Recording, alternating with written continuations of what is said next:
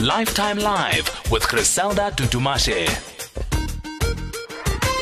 All right, uh, thank you so much uh, for joining us. Uh, we're having a conversation right now, Lifetime Live, with me, Griselda Tutumashe. You find us 104 to 107. Uh, that's SAFM Radio. And joining me in studio as we talk about uh, different abilities and what you can do uh, to make someone else's life better. joining me is Mr. Lloyd Babedi, who is founder of uh, Barkzz Foundation. Good afternoon once again and welcome. We're talking about mindset. Good afternoon. Good afternoon. How are you? Uh, me, uh, looking at you after all the conversations we've had today, you just bring renewed hope, and that to me is is it represents the fact that life happens in balance. Humbled. humbled. Yeah. Tell us about the mindset campaign. It's a mindset campaign started in 2015 um, as I'm a person living with a disability, but I was not born with a disability. Mm. I got my disability at the age of 15 in 2001. Mm.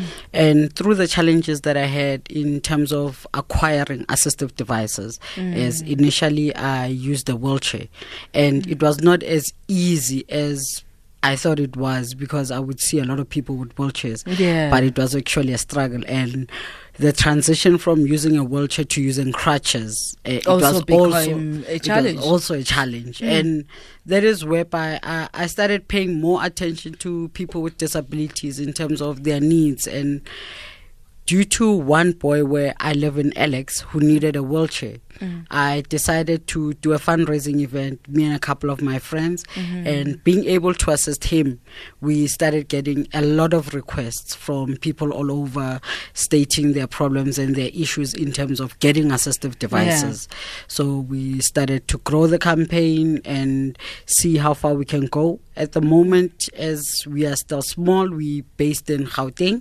and we are assisting people with disabilities in Gauteng. Yeah. But our biggest challenge is also getting the assistive devices. One of the myths or, or blind spots with society is is not be, acknowledging that people with disabilities also have social problems. That is true. That yeah. is true. Yes. Uh, tell us about what your organization does in in highlighting some of these social problems.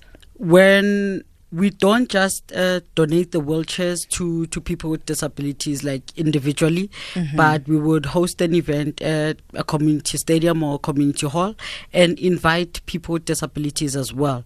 And we have games that we do that teach people who are not disabled mm. on what challenges a person with a disability has. Like we would have a, a wheelchair race where able-bodied people would actually sit on a wheelchair and okay. get that feeling of a person who who's on a wheelchair 24/7 yeah. what are the challenges that they have to face because if you're able to walk and you cannot push a wheelchair you can still stand up and move away from it.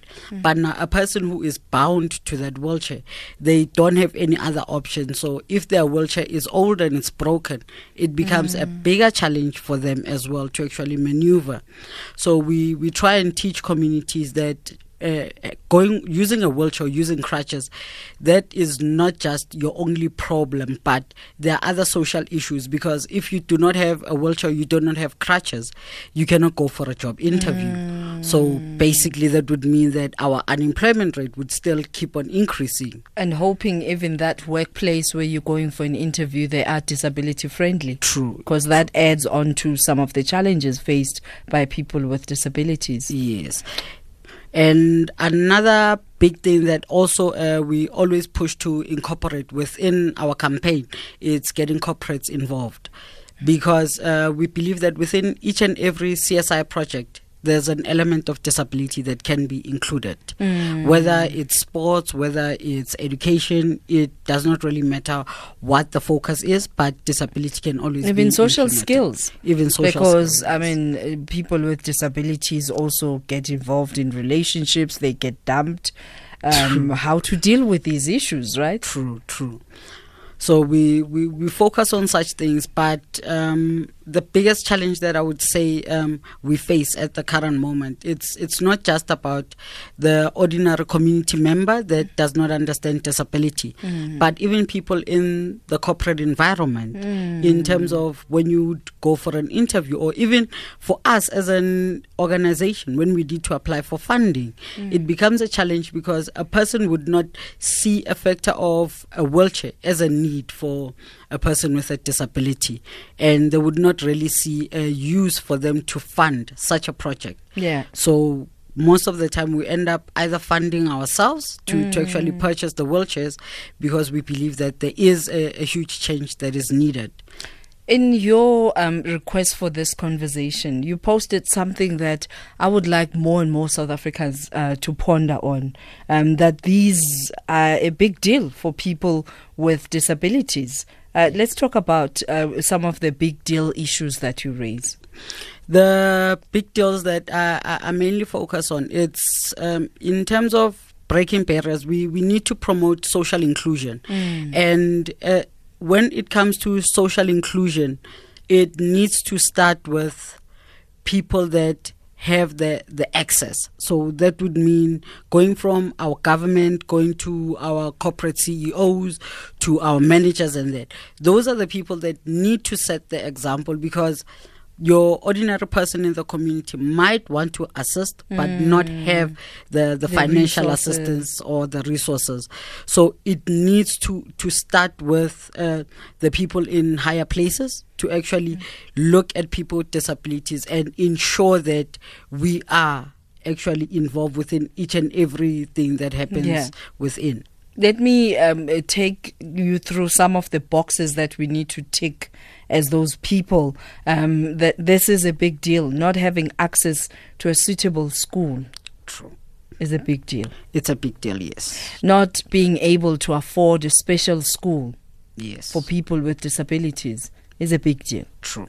Not having equal opportunities to the job market is a big deal. Yes. Not being able to use public transport Yes. is a big deal. true. not being able to socialize freely without the stairs in community is a big deal. A very big deal, yes. So, what is your call to action to society?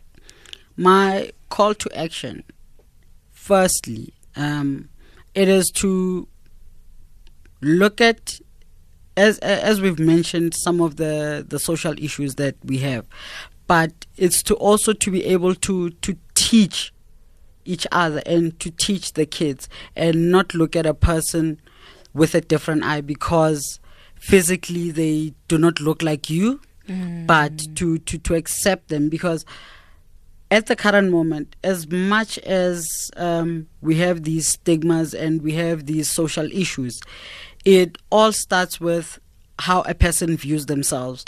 If an able bodied person views themselves as superior, automatically that mindset it undermines a person with a disability. So by us actually looking at everybody equally, it would also open up the mind to say that what if I was able to sponsor a person with a disability to either go to school or to be able to, to get a job or to further their studies? Yeah. Because there's a lot of focuses that um, are currently going on, but nothing is focused on disability. Um, I would just like to also touch on something that a lot of people are, are focusing on, but not in the sector of disability the issue of sanitary pads. Mm. Everybody is focusing on able bodied females. I do support the campaigns uh, for sanitary pads, but what about the people with disabilities that also need those sanitary pads? There is no one that is looking at them to say that why not also assist people with disabilities to get sanitary pads? Or assist in terms of getting them wheelchairs or getting them crutches? Or saying that if there's a school that is able to empower people with disabilities why not spend a certain portion to ensure that they are empowered? So, where do we find you? Um, on Facebook, it is Lloyd Barkzz Babedi, which is L L O Y D. Barkzz, it's B A R K Z Z Babedi, B A B E D I. Our page is Barkzz Foundation. On Twitter, it's at DJ underscore Barkzz. Or they can alternatively send us an email at bugsworld at gmail.com or send us a WhatsApp on 062 108 0922. And I'm sure you're not looking for Abo Shem.